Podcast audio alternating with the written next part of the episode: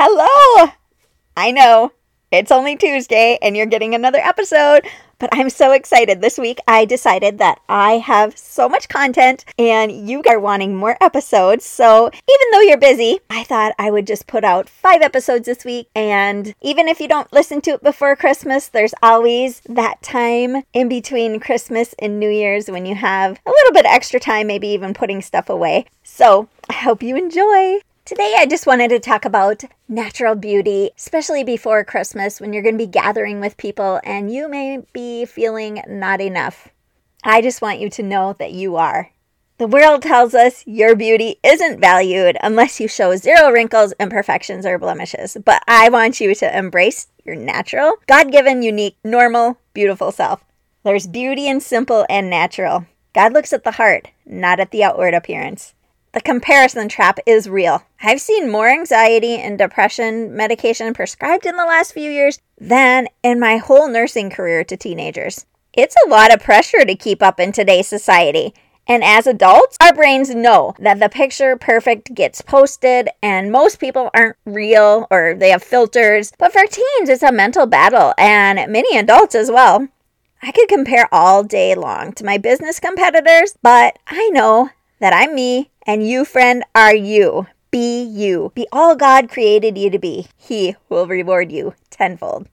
Let your beauty shine.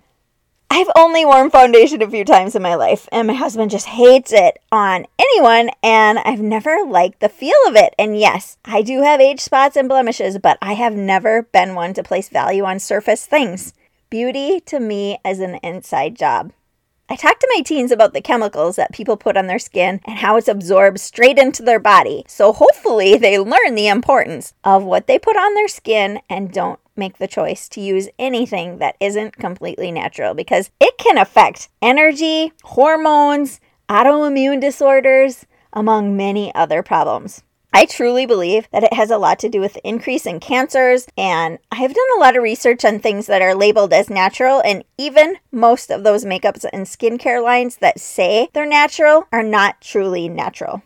I will provide you with a QR code below of a great natural skincare if you want to start using pure and natural products without the toxins.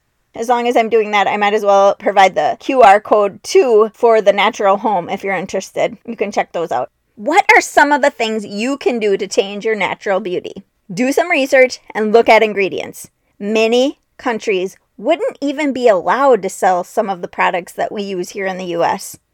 Strip yourself of outward beauty. I remember a time when I had someone staying with us for a while, and the chemicals from her face and hair actually made a huge discolored stain on our futon mattress that we couldn't even get it out and ended up throwing the mattress away. It was so bad. If you want to wear a little mascara, just make sure it's completely natural. It's worth paying a little more money up front so you don't end up paying thousands of dollars down the road on doctor bills from disease. Get out your Bible and learn who you are in Christ. Write them down and read them every day. First, you are a child of God. Second, you are chosen, holy, and beloved. Third, you are God's workmanship created to produce good works. You, friend, are so precious to God, and I don't want you to ever forget it. So strip yourself of outward beauty and start shining today.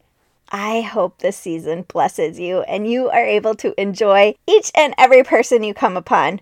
Have a good day. We'll talk to you tomorrow.